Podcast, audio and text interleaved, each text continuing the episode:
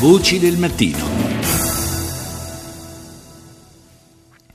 Cambiamo per il momento argomento, parliamo di banche. Eh, sono ormai giorni e giorni che eh, assistiamo alle polemiche per il, eh, i piani di salvataggio di quattro banche che hanno, eh, in base alle nuove regole europee, di fatto hanno eh, colpito pesantemente eh, i risparmiatori eh, che erano clienti di queste banche. Ne parliamo con il professor Giorgio Di Giorgio, direttore del Centro Arcelli per gli studi monetari e finanziari e docente di economia monetaria alla LUIS di Roma. Professore, buongiorno. Buongiorno, a tutti. È una eh, vicenda simbolo, possiamo dire, questa, perché è la prima volta che si applicano in Italia queste nuove regole che eh, eh, lasciano peraltro un po' perplessi, non fosse altro perché dopo che eh, eh il, i contribuenti europei con eh, una quantità impressionante di denaro hanno contribuito a salvare le banche in questi anni di crisi, eh, ora si trovano nuovamente ad essere chiamati a, a, a coprire eh, gli effetti di cattive gestioni, evidentemente di questo si tratta. Beh, sì, eh, diciamo, non c'è dubbio che quando eh, dei, dei, risparmiatori perdono eh, i loro investimenti questo lascia sempre molta, molta amarezza. Eh, però occorre anche sottolineare che i risparmiatori cosiddetti inconsapevoli eh, in realtà rimangono protetti dal sistema dell'assicurazione dei depositi bancari che garantisce fino a 100.000 euro le somme eh, di ogni depositante. Eh, chi compra eh, diciamo, obbligazioni o azioni viene assimilato, eh, forse a torto, eh, a un risparmiatore non del tutto inconsapevole, nel senso che sono strumenti che danno, possono dare dei rendimenti più elevati e quando questo però avviene a tali rendimenti leggermente più elevati, perché poi nel caso delle obbligazioni non stiamo parlando certo di rendimenti da nababbi, eh, però comunque ci si associa a un certo livello di rischio.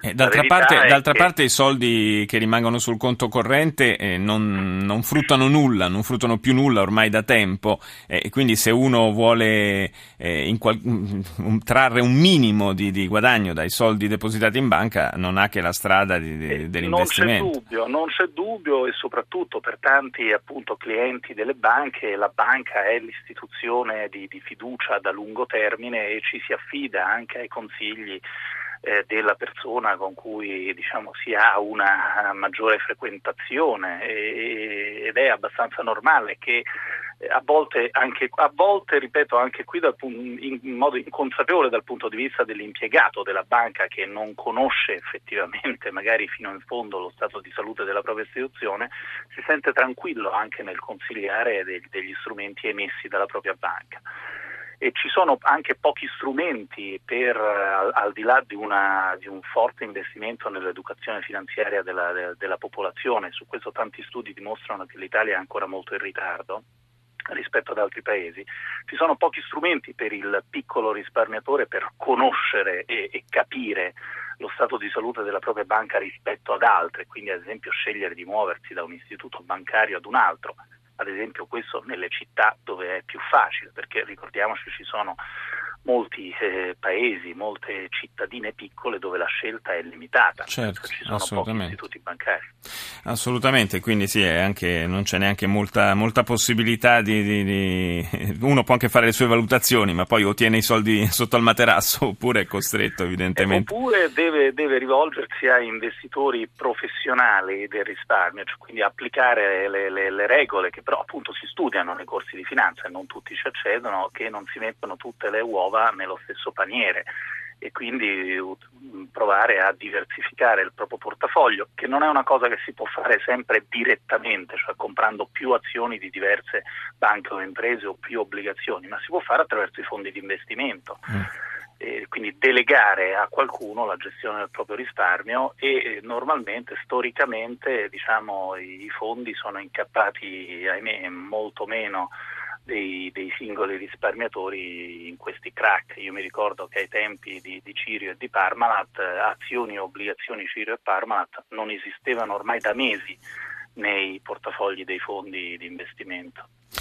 Senta, professor Di Giorgio, ma eh, se uno volesse avere, tentare insomma, di farsi un'idea dello stato di salute della banca eh, nella quale ha investito i propri soldi, mh, a meno che non, non, abbia veramente una grande esperienza, non ha degli strumenti eh, consultabili in maniera eh, insomma, sen- senza avere una laurea specifica, ecco, diciamo.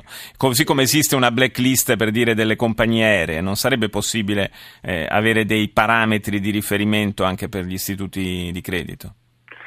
Guardi, è complicato, nel senso bisogna leggere i bilanci, le relazioni ai bilanci, sono cose che uno normalmente nella propria vita quotidiana non fa. Ci sono tutta una serie di indicatori che vengono pubblicati sui siti delle banche quando queste sono quotate eh, altrimenti no, ci si può riferire ai bollettini di vigilanza e all'esito di sanzioni che sono pubbliche da parte della Banca d'Italia o della Consob, però normalmente queste cose arrivano a diversi mesi di distanza e uno corre anche il rischio di far tardi. Quindi la, la, verità è che si può seguire il dibattito, le notizie, ci si può cercare di informare, ma senza avere una preparazione specifica è molto complicato essere certi dello stato di salute di un'istituzione finanziaria o di un'impresa. E questo è il motivo per cui eh, io consiglio, è conveniente affidarsi a dei gestori che invece questo fanno di mestiere nella loro vita. E anche in quelli però poi dobbiamo riporre grande fiducia evidentemente. Io ah, ri- non c'è dubbio. Ecco, quindi è un po' sempre un po' un un salto nel buio. Grazie al professor Giorgio Di Giorgio per essere stato con noi.